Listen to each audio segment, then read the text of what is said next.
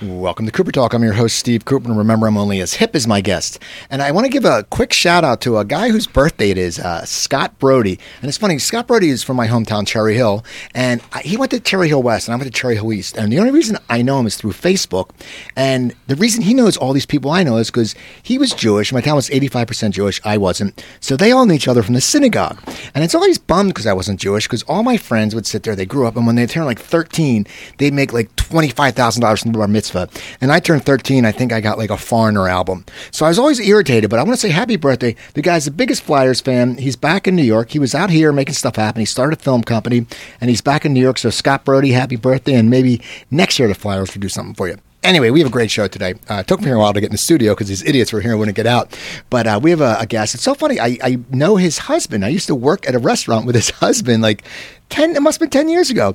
And I became friends with his husband, uh, Joey. I know it's Joey Drobovich. Now it's Joey Rich. And I said, we have to get your husband on because his husband directs a lot of stuff. My guest is Anthony Rich. Good morning. Good morning. Thrilled to be here. It's I'm glad you're here. Sorry about that out there. Not all. You know what's funny is I always think about that how it is such a small world, how people know each other, and how and Facebook has really got us to be in touch with people that you would. For me, it's people I maybe harass when I send them to be on my show, but you become friends with people that you never would. And it's really funny. I am actually not on Facebook uh, on purpose. Um, I have a core group. I grew up out here, and I have a core group of friends that I've known from high school and grammar school and all that. And I barely have time to see them.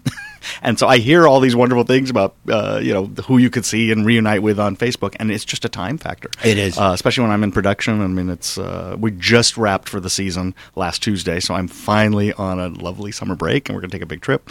Uh, but yeah, it's been a wonderful year, but exhausting. So. Well, now we were talking earlier uh, outside. You you now I always ask people how they got into the business, and you grew up in L.A. I did, and your father was Yeah. a uh, was a director. Yeah, I like to say I got into the business the old-fashioned way. My father was a director, uh, and he mostly did uh, multicam sitcoms. And probably his most famous, the two big famous ones, were the Dick Van Dyke Show before I was born. Uh, he did three seasons of that, and then All in the Family. Uh, he did the first four seasons of that. Won Emmys for both shows.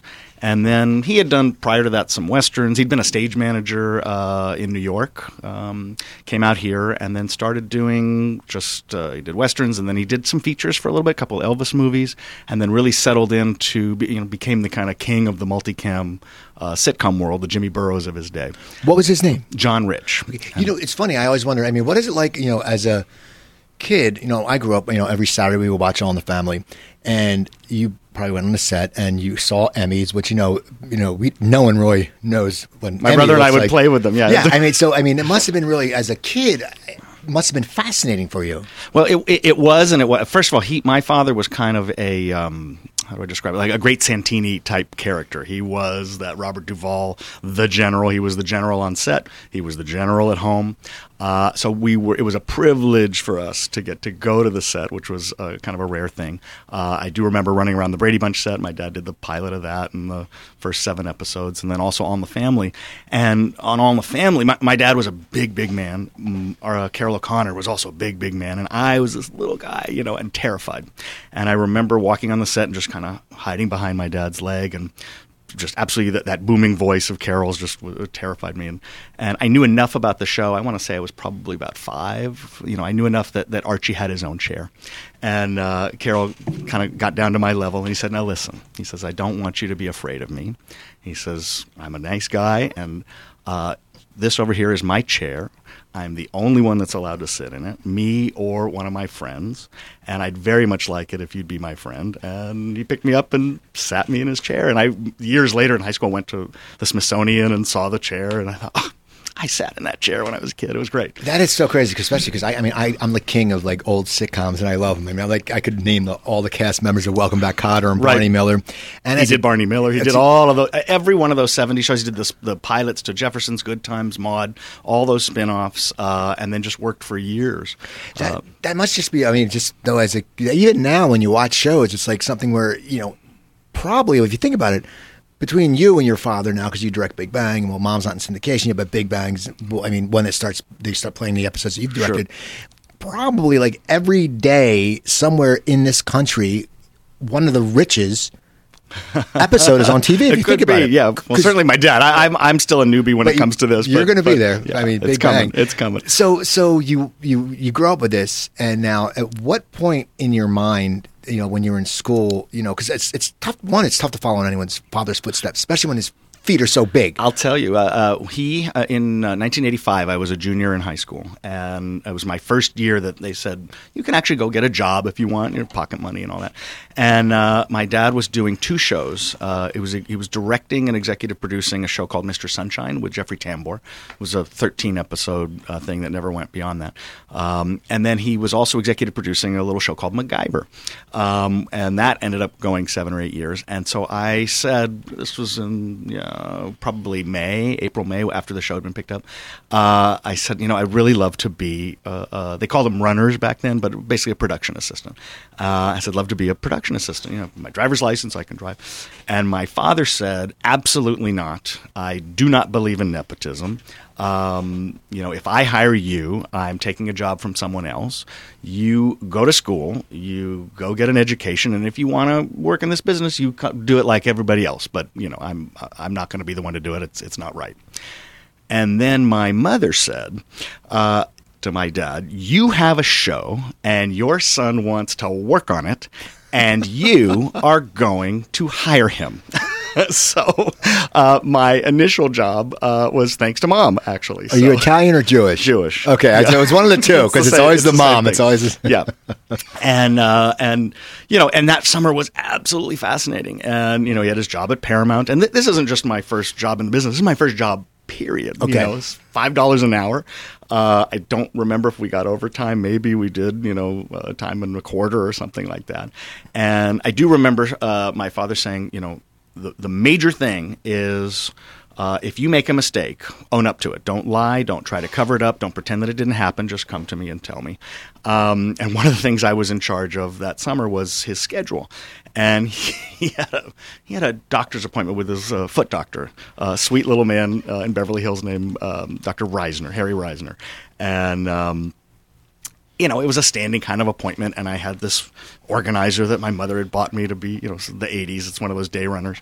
And I look in the thing and I realize, uh oh, he had an appointment yesterday with Dr. Reisner, and, I forgot to tell him. And so I'm thinking, all right, well, he says, you know, uh, own up to it, don't make a mistake.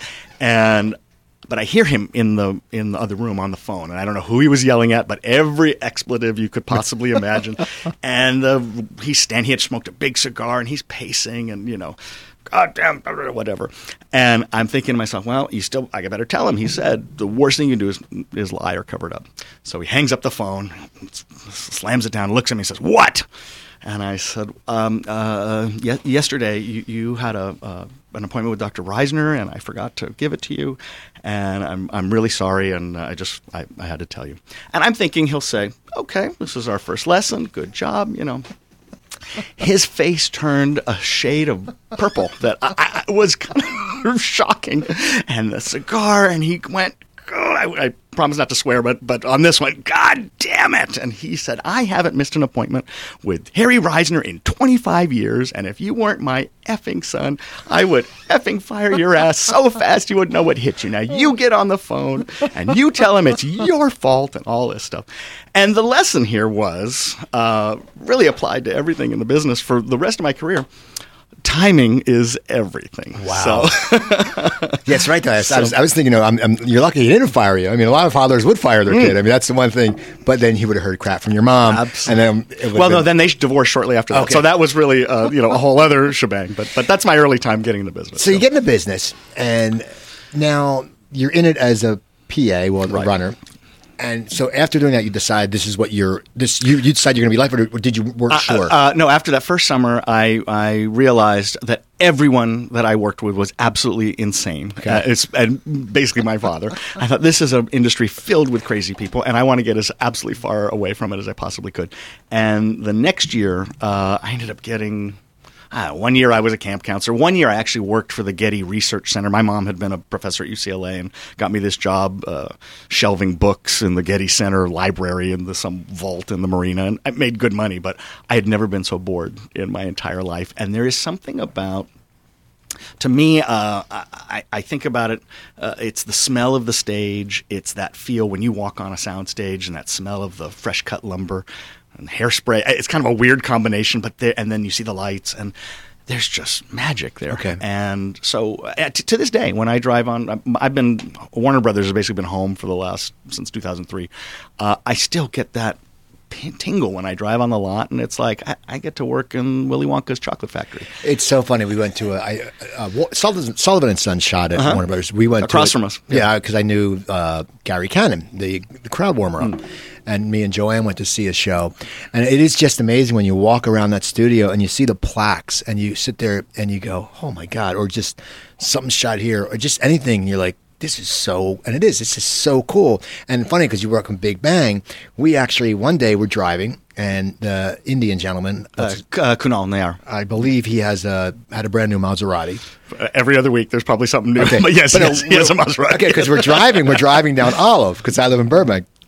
And it's got the tags, and they sort of driving slow. And I always think when people say, "Well, when you get a new car, don't drive more than 35." and I'm driving, and I have an old car, and I pass on the side, and it was him, and it was coming out of the Warner Brothers lot. But it's just so even then, Joanne was like, "Oh my god!" But it's just funny because when you're around it, you know, you you do you still get certain goosebumps. Like when I saw the studios, you know, I because I interview people all the time, but when you sit there and you go somewhere and you go, wow, you know, this was shot there. And for you to go on the set every day, and also because you grew up in it, it's like it's like your it's like your lineage. It's it's, it's you know it's, it's it's where you're supposed to be. You for, you do forget, and there's times like I, whenever I'm directing Big Bang, uh, we shoot on a Tuesday, so there uh, because we shoot on a Tuesday, I can work on my camera shots. Uh, I have a little more time. You know, when I do Mom, it's a it's a Friday night show. Uh, I'm still you know, as I said, I'm, I'm I've been an assistant director for years, and uh, just in the last five years started directing. I just shot my twentieth episode, which was great. That's awesome. Um, and, but on Mom, I don't have quite as much time to to really go over line by line. I, I have to lean a lot more on the associate director with shots there. Uh, on Big Bang, though, I can I actually like to come into the studio on Saturdays and just be in the set and work on the shots and just kind of you know if you're standing there in with the furniture and you see like oh yeah okay if I put a camera there I, I, this is the shot I can get or I don't think I'll be able to, to get this one it, it changes the plan. But and then I'll take these moments where I'll just kind of look up and go wow you know how many people we have so many fans of, of that show that would just die to sit in that set, you know, quiet, and, and we forget uh, all of us that are there because you know most of us, I would say ninety five percent of us have been there since the very beginning. I didn't do the first pilot, but I did some reshoots of the pilot, uh, but then was on board as the first AD uh, since day one, and it still fe- it still feels like just a new show.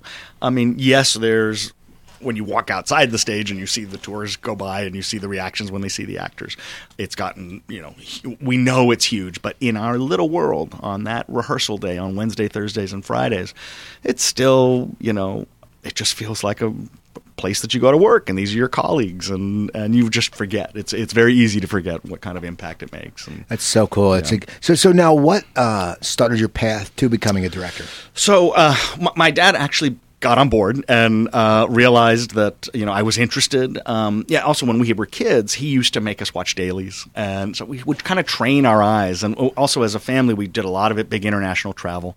And my my father got tickled because I would watch. I just remember there was some. Uh, it was a fantasy island in the '70s that took place on Devil's Island, and we had actually taken a cruise that stopped in Devil's Island. And, okay. I, and I said, I go, Dad, that's not Devil's Island. Doesn't look anything like Devil's Island. And, you know, I was 10.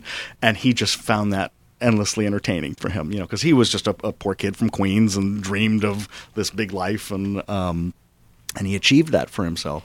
And so, you know, I, I, think the fact that we took an interest, that I didn't give up, uh, that after college I said, no, I'd really like to come back, and I became a, um, a PA on MacGyver. Uh, they were still running, and by then MacGyver was up in Vancouver, so I worked in the post department.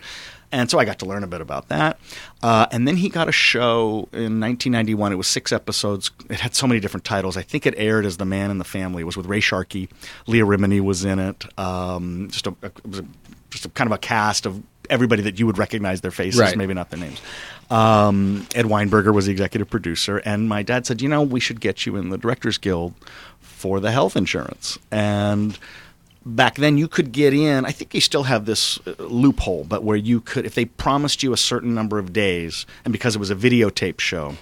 Um, you could be kind of grandfathered in, and that's how I got into the guild And that first year out, I, I- he did that show. He did a second show with uh, Brian Keith and Cloris Leachman called Walter and Emily. It was a Witt Thomas show, and I was the second AD basically. We were called stage managers, but it was second AD. And then I did a movie uh, some low budget. Uh, it was like three weeks. Um, really kind of an interesting because I had I had only done sitcoms at Yeah, that it must point. it must be a very different world. Well, no, I'm doing the call sheet, and the first AD says, "Okay." I, I said, "What time do you want me to be in?" She says, "Well, first talent's five thirty. Um, you know, makeup's in at five. Why don't you come at four forty-five? And I looked at her and I said, "Why are we starting so late?" And she looked at me and she said, 4:45 in the morning, honey." and I, I "In the morning?" I said, "We're shooting in Van Nuys. I, what?"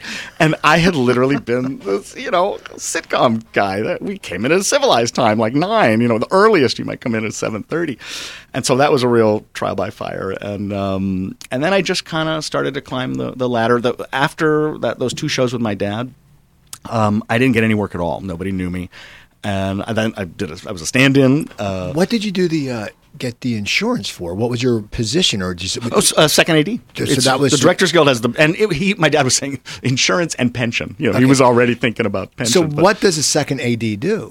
Well, second AD is it's actually uh, one of the most critical things on the set. And as a first AD, uh, you know, the, I always want to weigh in on the second AD, the set PA. Uh, and your hair and makeup people, as far as personalities, and and the reason for that is that those are the first faces your talent is going to see in the morning when they show up. So if you have someone that steps to the car and is like, "You're five minutes late," and you've got that energy, and it's like, "Why, am you know, why aren't you in make?"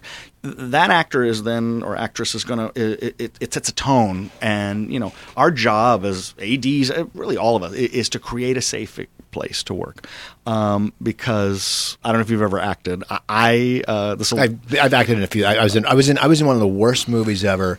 It was called Killer Drag Queens on Dope, and it had Alexis Arquette Oh.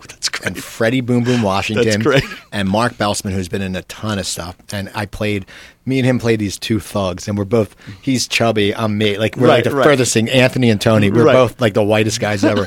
but yeah, but it's fun though. Everyone in the set was cool, so it made it a lot easier. Well, I, and this, we'll lead into this later. I know you, you know uh, my mentor is Robby Benson, who is an actor director. I worked with him for about ten years. I was his first AD on almost all his pilots, uh, and just one of the best teachers I've had in my life. And he taught me because I had no desire to be an actor. I'm a terrible actor. Um, uh, occasionally on Big Bang, I will stand in for. I'll, I'll do a table read if Jim Parsons is gone, and you know that's a thankless task because no one is Jim. Right. Uh, I've also done Kunal, and sometimes when I I do I don't do a bad Indian accent, but when I do Jim or do Sheldon, it comes out with an Indian accent. So, uh, but Robby taught me as an AD to think like an actor. He said, "Go stand in their marks and see what you see," and it's kind of amazing, you know. Uh, uh, when I was a brand new first AD, he was one of the first people that actually hired me. Um, you'd stand in the mark and you go, "Oh, look, there's a ladder where I'm supposed to walk through," you know. Um, he also recommended that I take an acting class. And it was probably the best advice I ever got. And I, I took a class from a guy named Stuart Rogers, who's a fabulous teacher. Uh, there's a, uh, a place called Theater Tribe over here in the NoHo Arts District. And I studied with him for about two, three years. yeah, my friend Fritz Weiss used to be in the theater tribe Yeah, years ago. And and I had said, and I went to high school with Stuart, and I, I said, you know, I'd really like to come, you know, either audit the class, take it. I don't, I'm not an actor, I don't want to be one, but I'd like to be a director. And he had great advice too. He said, you know what, come take the class. I'm going to put you in the advanced class, even though I hadn't acted a day in my life, but because of my growing up and what I, and working in the business, he said, but do it like an as an actor. Don't do it as a director. I want you to experience what they're experiencing. And one of his assignments was to write a 45 minute monologue about your life and get up there and perform it. And I had no problem writing the monologue. I'd written a I'd written uh, a, a spec script of MacGyver, and they actually bought it and bought the story. So I, you know, writing was kind of my Right. thing. Um, but to stand up now, you know, I, I didn't do it immediately. I think I'd been in the class about nine months. Stood up on that stage and these 30 people there had been these are my friends at this point you know people i got to know. And you get up on that stage and the throat goes dry and the mouth goes dry and you realize every actor in some level uh, experiences that that kind of terror. And i don't think it gets easier when they get more famous. I think it actually there's more at stake. Because you have to deliver. I mean, that's to- the thing. You have you you know when you're young, you can make a mistake, But if, if someone went up and flubbed the line on Broadway, oh, everyone's going to hear it. If it's a big actor, if it's someone no one knows, oh, they don't well, care. Well, and so that knowing that there's that kind of terror that comes with it, uh, it's our jobs as a director, as an assistant director, all of us on the crew really is to make this a safe space, a place to experiment, uh, especially the really famous actors. You know, to try something and be silly, and you know what, it's okay to be bad. Um, and then, but but if they feel inhibited in any way, um, so that all brings me back to the second AD. You're really a psychologist, and it's how do we create this home kind of atmosphere where they feel safe. So you were second AD for a little while, and then you said you did stand in, and, you stood in for Shadoe Stevens.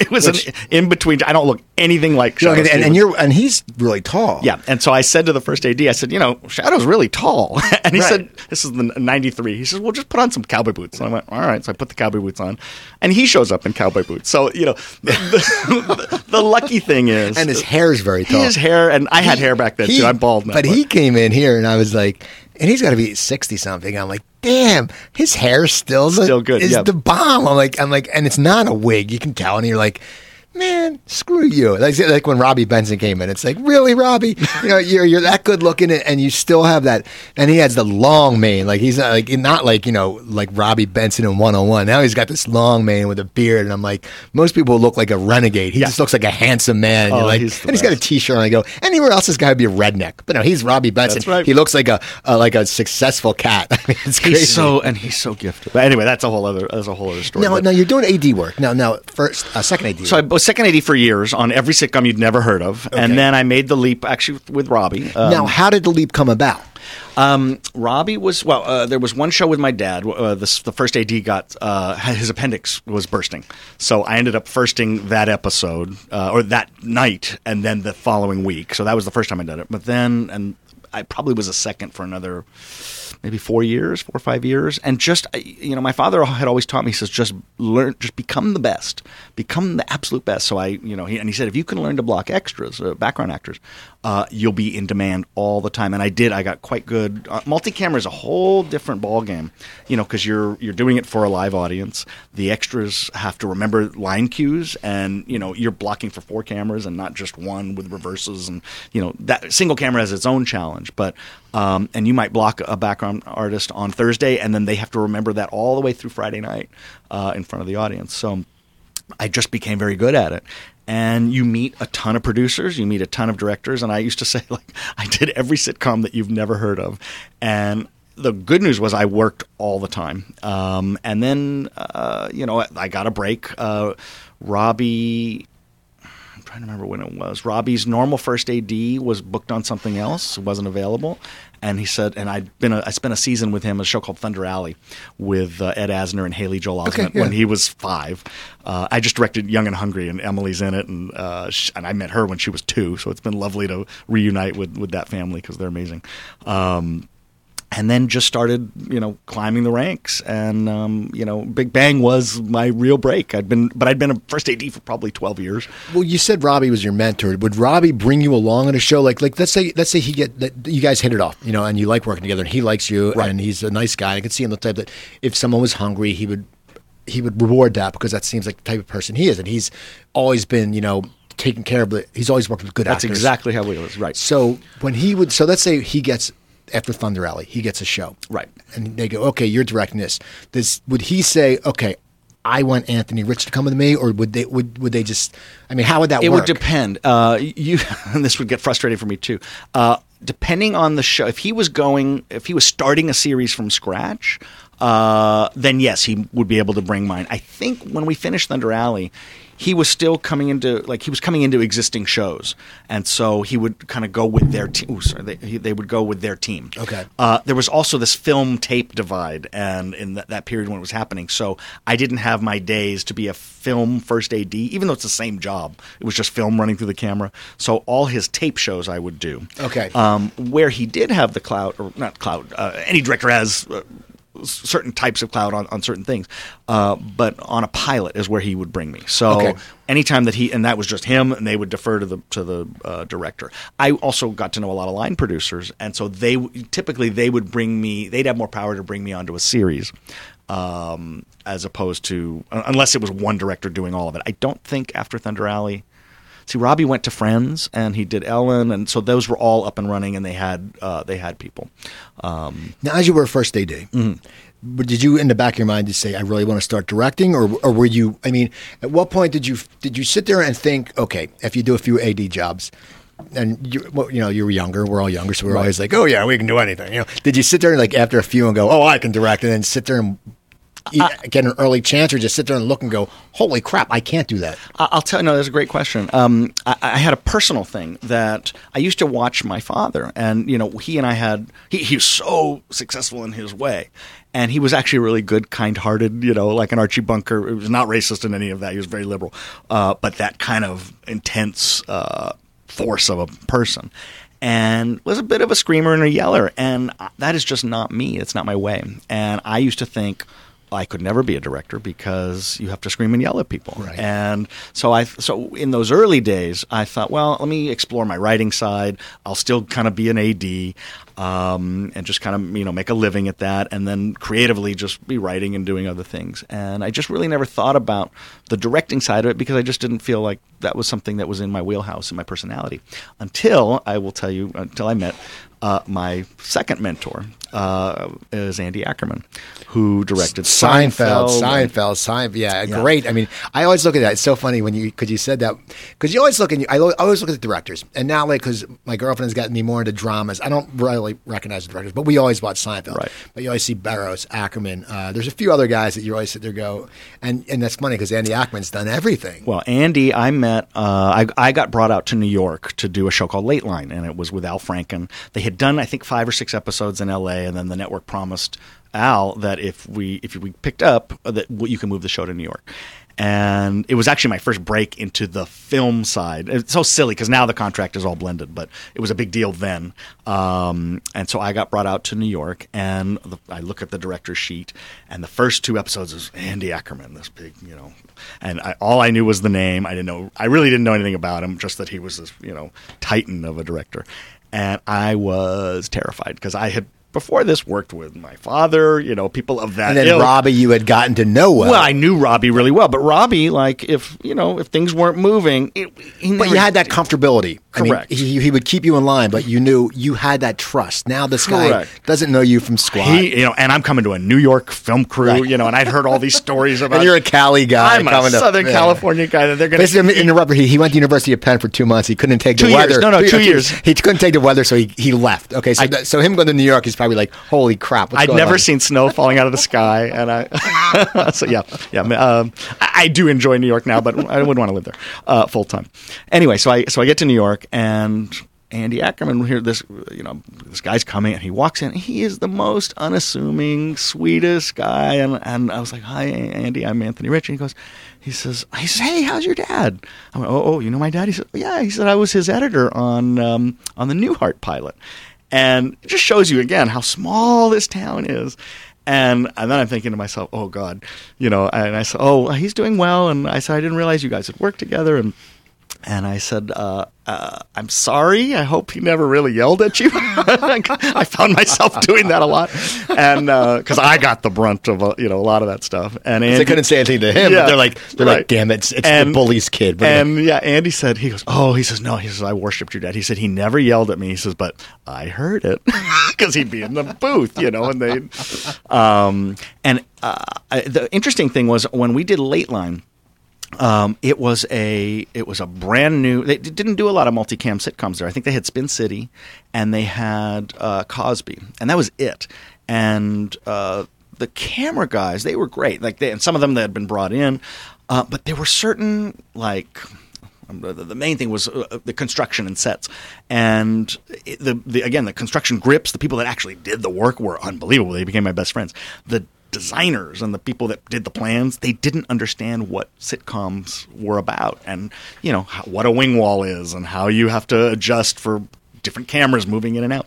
And so that first week you know again i'm a new first ad to begin with. Uh, i think i'd only done three or four series uh, I am putting out fires so fast that you know I can't. I can barely stay ahead of Andy because it was just this big, big show, and it was. We had eight cameras. It was kind of like sports. Wow. Night. Do you remember Sports Night? Yeah, yeah, yeah. It was th- of that ilk. It was. It was kind of a, a spoof on Nightline, uh, and it was actually it was wonderfully written.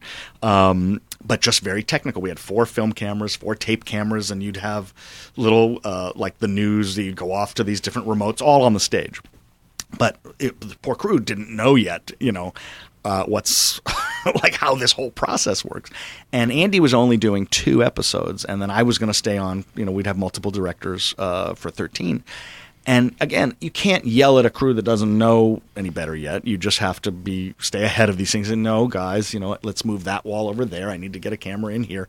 You know, you can only go fast enough. And I remember thinking, oh, this director is going to think I'm the worst first AD in the world because uh, we've. I just keep saying to him like, I'm sorry, we I got we're going to do this scene right now because that scene's not ready and whatnot.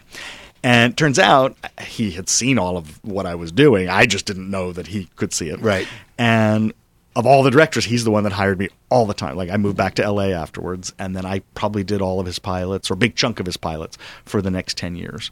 Um, and I've been so busy now with Big Bang. We shoot so late, uh, and even with directing, that uh, I had to turn down uh, a pilot this year. And he calls me every year, and it's like, oh, it just breaks my heart. Um, So how did you end up starting? How did you get? Okay, so you, you work and you're getting you're getting your name out there. Now, how did you end up on Big Bang? And when you started, did you ever, ever? And I always ask actors this who've been in these shows: Did you ever think that it would? I mean, just blow up. It's like I had someone who was on uh, Supernatural, and he came in later, Jim Beaver. oh, I did. He was on Thunder Alley. I love Jim. Beaver. I know him very well. Yeah. He was like, you know, supernatural. I don't know. And then it was just on for like, and it's still on, I believe.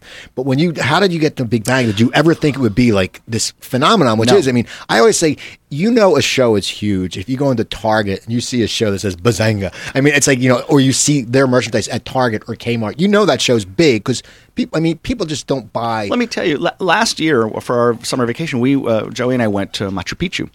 We were flying all, we were flying on the internal Peru flight from Cusco to Lima, and it's like 50 minutes. Right. Showing two Big Bangs. You look it up, and it's really this is a floor from Cusco. Like what? I, I got know? in I got into it later, but just for like on Saturday when we're eating dinner, we flip around. I think I got into it maybe, maybe five seasons in, but I think because it's on so much, I think I've seen every episode. Like you sit there and you go, and then now you, and then all of a sudden you go, wait a second, how did I? How did I? This show is from the first season. How did I just start watching this a few seasons ago? And I've seen this show, this episode, like three times. I mean, a- it's amazing. It's addicting. It's uh, when I first got on the show. Uh, it, it was a weird year. It was 2007, and there's this website, uh, Futon Critic. I'm sure, you're, and we can you can go when you're hunting for work. You can go on and see what's in development, what the pilots are, and see who's there. And so I keep clicking, and there were no multicams that year. In fact, I really thought I'm either going to have to be in. I think I did a couple days on Big Love. I thought uh, as a second second, I thought I better get something. Um, and I kept you know clicking on things would catch my eye, and so this Big Bang kept catching my eye, and I'd look at it, and it's a Chuck Lorre, and I went, oh well, that's Two and a Half Men. They've got their own people. I'll never get onto that show. And I think at that year there was also a, a Jimmy Burrows had a show with Kelsey Grammer, and I think that was it. I mean, there was nothing, and so I was actually resolved to not work. And uh, a line producer that I've worked with forever, uh, she just retired Sunday. We just threw a, uh, we had a dinner with her uh, named Faye Oshima Belyeu, who's just the most special human being, and she's been a producer forever. Um, and yet another mentor, another one of my great teachers, and she got this show. And she said, you know, I can't hire you yet, but I, you know, you're the one I would love to bring.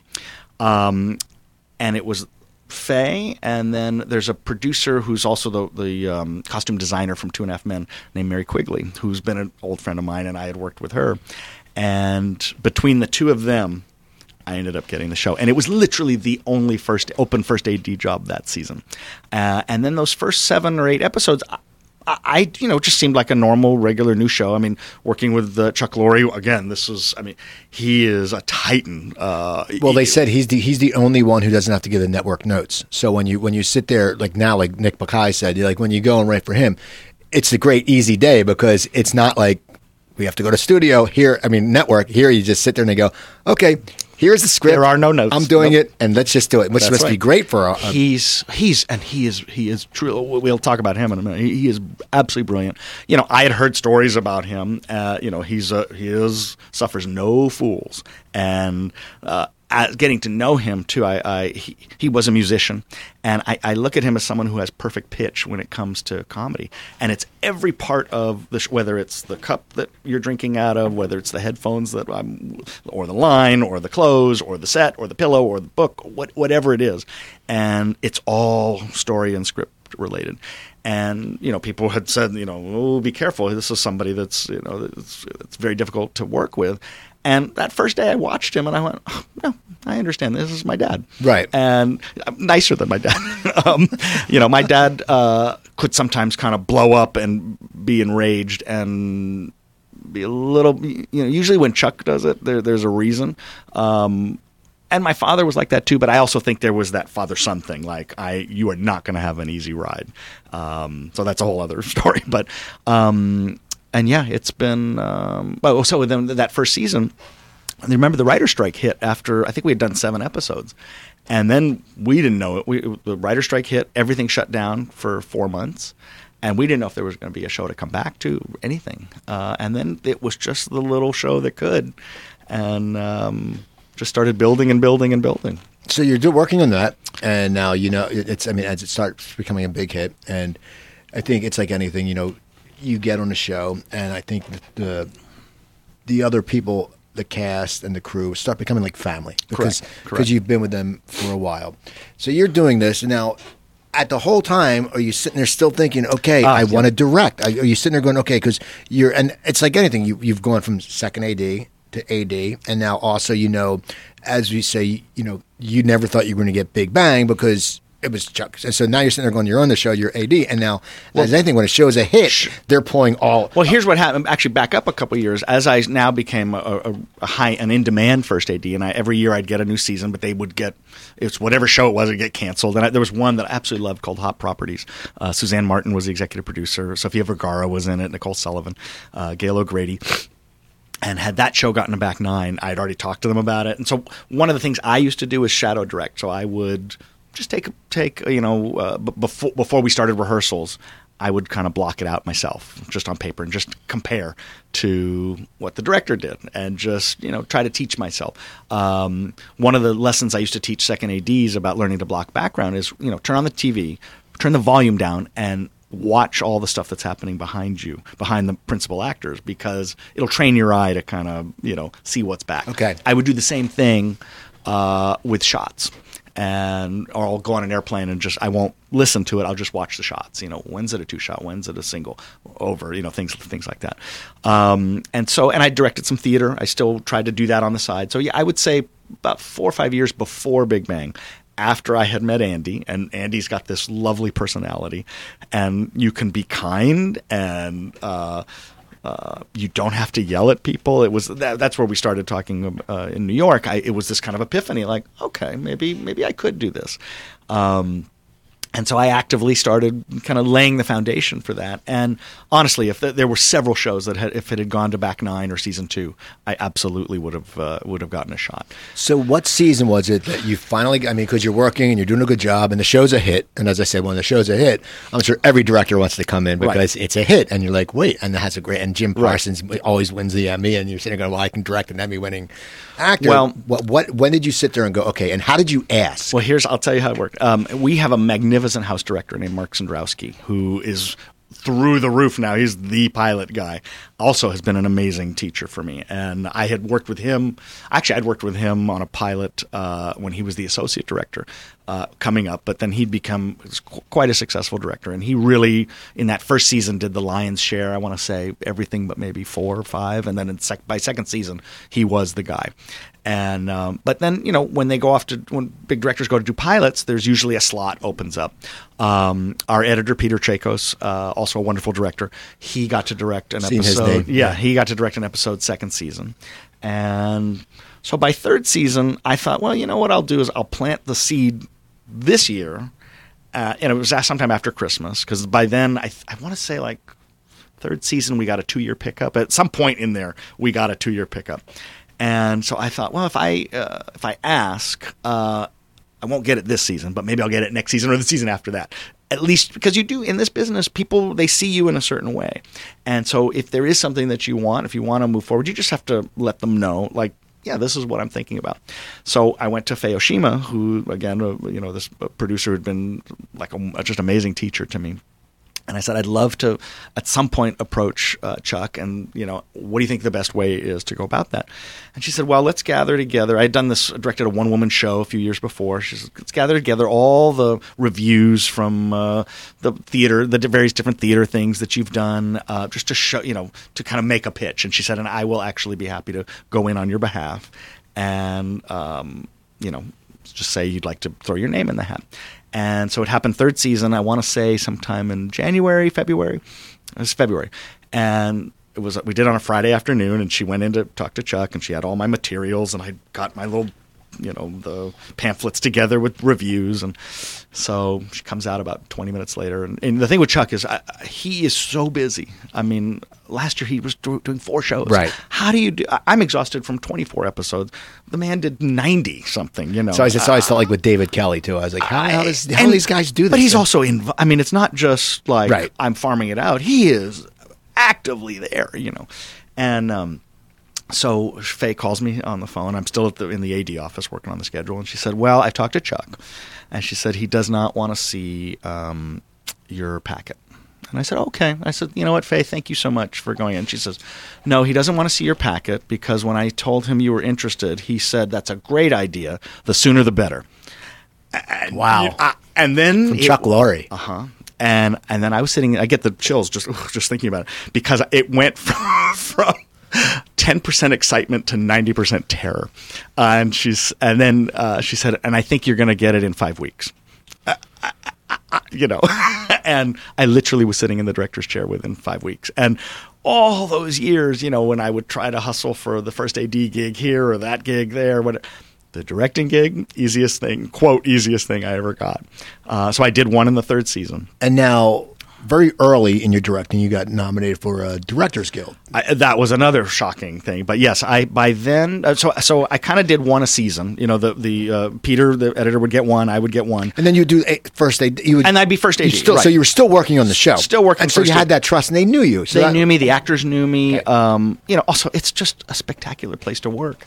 It you you learn so. I mean, there are days where you just sit there and like, this is a master class in filmmaking that I get to sit I get to sit right here and watch this. I mean, uh, I've I've told Chuck this too. I, I, said I have learned more from you about directing than my own father, and he, and he said I don't I don't believe that.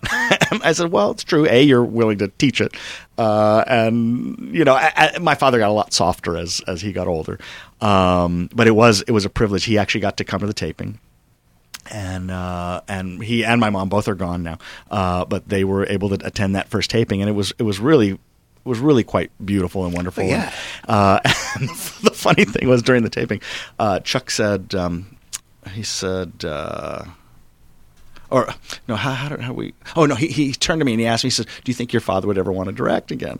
And I started laughing and I said, uh, my dad, by then his knees were really bad. He couldn't sit up in the bleachers. And I said, if that old man could get up out of that chair, hobble over here and knock me out of this one, I said he would in a heartbeat. and I told my dad that. And he said, oh, yeah, it's absolutely true. He says, it's be against my That's nature otherwise.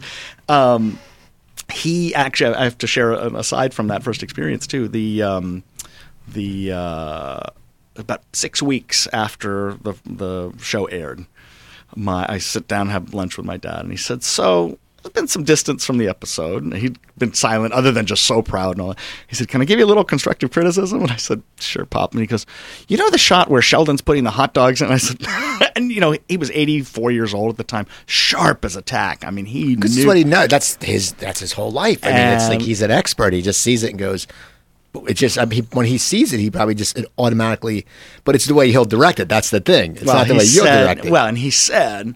He said, uh, "You know the shot I'm talking about." I said, "Yeah." I said I had to tear apart the set to get it, and there was a certain producer that's not no longer there who wanted certain shots like that sometimes. And he said, "It's ridiculous. It's a terrible shot." And I said, "Well, I said, you know what? If I want to be asked, he said, you can't let him do it." I said, "This is a different world, Pop. Like this is their show. You know, um, I am going. I am here. If I want to be asked back, uh, I'm going to at least present that shot. Right. Um, at any rate, he was he was great and just, just kind of loved the loved the whole thing of it. And and so for the next probably three or four seasons, I would do one a year, and then uh, in season six, I actually ended up getting two. Um, and the second one, uh, you know, I always put up my. Um, you always put up your work for nomination. You never think you're going to get anything like that, just so that people know you're directing. Especially for a lot, there's a lot of us first ads that are starting to make that transition, and so you want, you know, and, and also, you know, Big Bang. I'm incredibly proud of it. And there was a day, it was uh, was it in January, and my phone rings, and I'm the first AD, and um, we're it's just a rehearsal day, and it says nine five six number, and that's Paramount, and I'm thinking, oh, it's a it's a pilot, you know. So I answer the phone, I have my second cover the set, and it's Paris Barclay, the president of the Directors Guild, and I, he said, Anthony, it's Paris, and I said, hi. Paris, right. and I said, "What can I do for you?" And he says, "He says, well, as president of the Directors Guild, it is my privilege to tell you that you have been nominated for an outstanding comedy director for the Big Bang Theory, the Love Spell potential episode uh, for the 2013 uh, DGA award. And I, I was like, ah, you know, you right. couldn't get the, the breath out. And then my next thought was, I said, was Mark nominated? And he said, well, I can't really discuss that with you. And he says, but you know, uh, everything will be on the website sh- shortly. I can't discuss your fellow nominees. And I went, oh, okay. And uh, and he says, but I will tell you, uh, he will not be disappointed. And I said, oh, I said, well, that's a big relief because right. I'm currently the first AD exactly. for him on his set as we speak. And he said, oh, I know. so they knew they knew all of it, and it was a one. The, what was great about that night was Mark and I each bought a table, and we could bring the entire DGA crew and spouses, and it just was this magnificent night. And uh, and then the final thing was that the, the whole theme of the event. Uh, was was family, and they, they did this stage at the Century Plaza with these giant um, posters of you know, uh, very important, influential Directors Guild members. Uh, my father was third from the left. Oh, cool. He had, you know, my father passed in 2012, uh, so this is 2014. No, 20. Uh, yeah, 2014. Um, his best friend was Jack Shea, who had been the president of the Directors Guild. So he was three from the right. He had passed away, I think, the year after that. And then another dear family friend was Gil Cates. And so seeing these titans looking down, it just made me That's feel awesome. great. And then my mother was able to be there, and then she passed away this last summer. So it was just a, it was it just the whole thing was kind of a special. Oh yeah, because you realize at first you're thinking it's too soon. I, I, should not be nominated for this, and then sometimes you realize the universe just puts things together oh, totally. for a magical reason, and it was. Now, once you got nominated, mm. did that up your let's say ante as a director? Did you sit there and all of a sudden sit there and go, okay, you know, even like anything, you know, because you're working with these great directors and you're new, and then you get the early, and it's always anyone has a lack, of, not a lack of confidence, but you're like, wait a second, know, wait a second, I, as you said, I, I can't believe I got this. But did that sit there and you sit there all of a sudden and go, okay, you know what, I can ask for more directing and I can start going to other shows. You know, it, it was it was a little bit of that, but not, but I, I kind of don't know how to describe this. I, I signed with uh, with UTA, a, a, wonderful agent named Greg Iserson, who's a younger agent, real hungry, coming up. Uh, about two years before that, so we had already been kind of laying the foundation uh, and trying to uh, set a lot of general meetings, doing things like that, and I was able to uh, occasionally book out. Uh, you know, I did. A, I directed a uh, Scott Baio had a show on Nick at Nite called See Dad Run. Um, I had done that, and then I do think the nomination helped him get me into some more rooms, okay. and you know, so yeah, we we. Uh, I ended up getting a lot more interviews, um, and yeah, I guess I, you know, not a huge amount. I, I have been in a weird way holding back from leaving Big Bang just because the opportunities there have been uh, just incredible. Um, and uh, with the spinoff of Mom, you know, out of nowhere, Chuck offered me an episode of Mom last season, and it went incredible. And then this season, I ended up doing three of them. And so it's it's this kind of fine dance where uh, there are certain shows that I will, if it's a high caliber show, that I will ask to book out for. I always ask him um, because I also feel like you know we've got two more years at Big Bang. Um, I would rather kind of protect that just right. a learning experience because I, I, think I could come out just a really good director uh, as opposed to just a working director. And so I'm I'm just very selective. As I said, I, I got to do a couple of Hot in Cleveland's, which to work with Betty White and That's- those uh, But that's those like, actors. Well, the funny Oh. is when you look at them, they're all powerhouses. Wendy Malick, Jane Leeves, Oh, I mean just- Valerie Bertinelli. They're all they've they've all been. I mean, you look at it. Just shoot me, which I loved. Cheers, you know, Valerie Bertinelli, one day at a time. Betty White, everything. It's just amazing, and it's because you're you must be great as a director or something like that because they're so good probably at what they do that it's probably easy to direct because not easy but it's a lot easier because they they know they've been doing it for years they're not going to screw around they're not going to screw off they're not going to waste your time they come in probably totally ready to go It's it's uh, it's easy, and it's also you know you're, uh, actors are they all have the same uh, issue. You know, uh, we did this huge episode with with um, where it was an auction and it had a lot of resets in it, and Betty was absolutely uh, spectacular, and um, you know, but a couple times she'd go up on a line or whatnot. And but she's 92 years old, or she was at the time. And I remember just kind of going in the back, and I said, I just kind of uh, went to, very quietly to her, and I just said, Betty, I said, this is not a play. I said, I put you in that spot for a reason, and I said, the audience loves you. And if we have to go line by line, we will. And there was this palpable kind of relief, you know. Just thank you for saying that. And and the fact of the matter is that it just ate it up. You know, the the audience went crazy, and she's she's just a dynamo. Um, so to work with all, I, I got to do an episode of Kirstie. She had an, a, a short-lived thing on TV Land, and it was Rhea Perlman, uh, Kirstie Alley, Michael Richards, and. Um, and a guy named Eric Petersen, also just a new and up and coming actor, he's absolutely fantastic. And to get to work with these people, I mean, that's why I want to stay in that arena. You know, um, I, I directed um, I directed last week's Big Bang that was on with the drone. I directed the one that's coming uh, this coming Thursday, and we had Christine Baranski and Laurie Metcalf. right which And i was going to ask laurie metcalf because you also directed an episode of the mccarthy's I did the McCarthy's. now so- did that help you getting i mean did you i mean it must have been cool because you went in and you knew one of the people because you probably know her very good because she's been recurring She's been recurring over the years, and the funny thing is, the the year prior uh, was one, and I don't remember why Jim wasn't there for rehearsals. I, he had. I, I don't remember what whether it was he was doing publicity for something or it was a play, but he was out for the Wednesday, Thursday, Friday. And typically, when we're interacting with the actors, I will do the male parts, and my second AD, Nikki Lorre, who is Chuck's daughter, and also came up the way I did, and one of the kindest, most wonderful human beings, and, and she herself will be an outstanding director. Um, she'll do the female parts, and so there was about three or four scenes where I acted with Laurie, and you know, uh, so the following spring when, or sorry, the following September when I got to the McCarthy set, when she first saw me, it was this, you know, we were trying to adjust the lens and the. I like, wait, what? What? I said, yeah, from Big Bang, and that show was just uh, a magnificent uh, experience too. So I always say, you know, it's like you know, you don't, you know, Tyler Ritter is John's son. Yes. But then you know, you don't really think about it. But then after, that, because I watch it every week, then you sit there and and you really see it in his face. I mean, at first, because they don't. They don't really look that similar. I mean, Right. think, but when you When sit he there- smiles, when yeah, he and when you sit yeah. there, and it's, it's amazing because you sit there and you go, it's like, wow.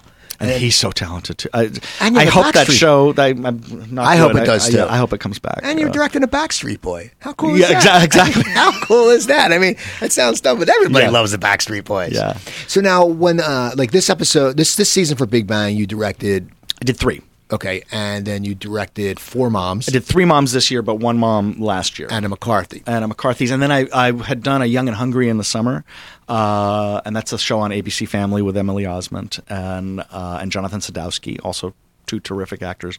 Um, and then they invited me back to do. Uh, it ended up being this. It was the second one shot, but it was the season two premiere uh, and a lovely episode, and so I got to do that. And they're they're pretty much uh, Andy Cadiff is their kind of house director, and so he's there. I think through the end of this season, but hopefully, you know, next season we'll see. We'll Now, see. do you know how many you'll do next year for Big Bang, or do you, does that just come? Do they say? Is there anything in your contract No. that says he needs this?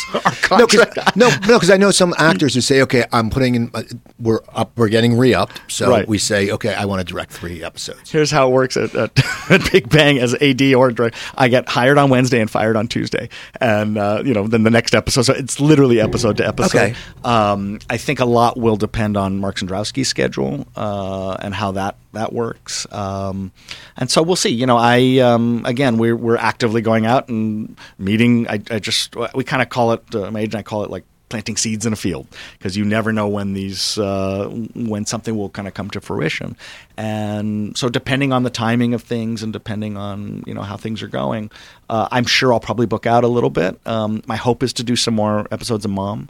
Um, I absolutely loved that show. Those actresses, uh, just just uh, just incredible to watch.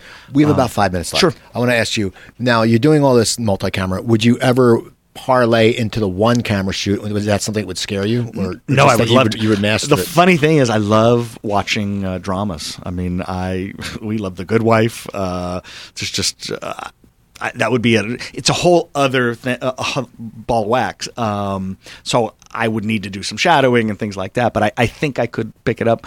I can hear my dad from the other side saying, you know, single cam's so much easier. You know, you don't have to deal with the four cameras and the timing, and you know, there is that music to a sitcom. Um, but sure, I'm open to this point of the. I'm, I, I I like to tell people I'm, I'm riding the wave. You know, I'm just enjoying myself and. Now, is it weird for you though? But when you have to go, when you go from directing, then you Mm. go back to AD, is it sort of a weird transition? Because do you sit there, also, do you have that director thought, that, that mindset when you sit there as, as the and you sit there and go, shit, I would, I Well- would have done that different, or how? That must be a weird. It juggle. would be, except that Mark Cendrowski is just uh, unbelievable. So you know, I will. When I first was starting it, uh, sometimes if that voice started to come, or if I could feel it coming up the voice box, I'd clamp my mouth shut because it's really not appropriate. Uh, I mean, my dad always taught us that too. You know, it's like it is the director set. You don't, you're not seeing everything. A director's doing something for a reason. Um, you know, but so no. Um, and when it's funny uh, when we would when I would shadow direct with Mark, sometimes this is a very odd thing, but he's right-handed and I'm left-handed. And one time I blocked a scene that was literally the same relationship but mirror image. Wow. And you know, so the relationships were exactly the same. But um, no, I'm pretty good about it. And usually, and if it's been a tough episode like the drone one. Uh, was just technically very, very complicated. I can imagine. Oh, Watching, it, I was there. well, the drone and the guys couldn't be in the set at the same time, so we had to do. It was all split screen and Okay. lockoffs, and you know, so you really have to do your homework. Is that because it would? They might get hit with They it. could or- get hurt. Uh, our pilot was a 20 year old who'd been doing it since he was five. Amazing. He like he was the star of that episode. Uh, but yeah, it, Warner safety and frankly, as a director too, I, I was never going to allow anything. I, if if I'm not comfortable sitting in the set uh, when that's happening, I would never want an actor to be sitting in the set when that's happening. So Now the season's wrapped. yes, just last Tuesday. So, and you guys, I know you enjoy. You're going on vacation. Uh, now, do you just take when you go on vacation? Do you uh, think about getting work, or is it just? You, is it in your mind, or do you sit there and go, Well- "I'm going on vacation"? Because you have to. It's just it's in our blood. This year, I'm going on vacation uh, Okay. because I know I have a job to come back to. In earlier days, I'd still go on vacation, but then I'd be checking, you know, the announcements and, and whatnot. Um, yeah, I, this next year is going to be a real transition p- piece uh, period for me. I don't think I'll be first ADing. I'll continue first ADing on Big Bang. I don't think I will go uh, anywhere else uh, unless somehow I was off when Andy Ackerman was off and he called me for a pilot. I would do it with him. Um, but I, I think over this next year or two, uh, you know, um, I probably will start directing full time. I again, I just I don't want to rush out. I, there's a lot to learn from Chuck, and uh, I like having the access. yeah, that's great because as I said, you you know you know it's two years and it's still it's a program. When you come out, you'll be a beast. I, I and I've been taught to save money, so I can go for some time. Uh, and you think though you you've directed like last year you directed between things eight or nine episodes. Yeah. that's like That's a- that's like a whole season on on cable. And as you said earlier, Big Bang re- reruns like crazy. So you know, and I have a website that tells me it'll send an email like, "Hey, your episodes are coming up." You know, so you get you get residuals for that. Oh, so you, so oh. you're God, you must be. Oh, it's crazy. I mean, eight episodes. I mean, you've done whatever. And that's, Nine that's episodes. Great. I've done nine Big Bangs, and- so that's and- like, and they, as I said, they probably play once every. they'll keep playing. So I want to thank you for coming on. That's my pleasure. It was great meet thank you. And I'm glad. I'm glad because I hit up And I said, ask him. And I know you were busy during the season. He goes, okay, but we're going on, and I know you have to go get your operation because yeah, I tore my meniscus. It's annoying. So yeah. So now, do you tweet or anything? I know you have Facebook. I don't do any of that stuff. No website, no. Well, you, go No. you go to his, go to Anthony Rich, not Tony Rich, because that's someone different. But if you go into IMDb, go to Anthony Rich. For some reason, it's Anthony Joseph Rich, and I never, I don't know why. I tried to change it, but there's another Anthony Rich, so but Well, that's what it is on IMDb. But go there and see what episodes he's directed and look for them because you can always Google when an episode is going to be on. They always say when, and so go look at his work. So anyway, also people, so uh, follow me on Twitter. It's at Cooper Talk. That's at Cooper Talk. Um, go to my website coopertalk.net. I have about 370 episodes up there. You can send me an email, cooper at coopertalk.net. I always respond. I'm, I'm getting some crazy different guests um, for you guys. I'm getting some musicians. I have the bassist from The Cult coming in in a few weeks. I have uh, a great actor named Nick Searcy, a great character actor named Michael Bunin, who's in everything. And just, I'm getting in more people, and Peter Johansson, who's directed and acted. So, yeah, and also you go to my uh, new website, Stop the Salt, stopthesalt.com. That's my project. It's a low sodium cooking book. Stop the Salt, low sodium cooking for one without killing yourself. It has 120 uh, recipes. When I got out of the hospital, I wrote the book, 120 easy recipes. So when you sit there, there's no pictures, you won't be intimidated. It's basic ingredients. So you don't sit there. If you don't have cumin in the house, don't worry. You can still cook. So go there, stopthesalt.com. You can buy it on Amazon. You can buy it on Barnes & Noble. But if you go to stopthesalt.com, buy it from me. It's $9.99 plus $3.99 for shipping. I will sign it. And I actually mail it myself. I go to the post office and I mail it because that's my uh, Shark Tank moment. Anyway, so that's about it. I'm Steve Cooper. Remember, follow me at Cooper Talk, at Cooper Talk, uh, Cooper at coopertalk.net. I'm Steve Cooper. I'm only as hip as my guests. Don't forget, drink your water, eat your vegetables, take your vitamins. I will talk to you next week.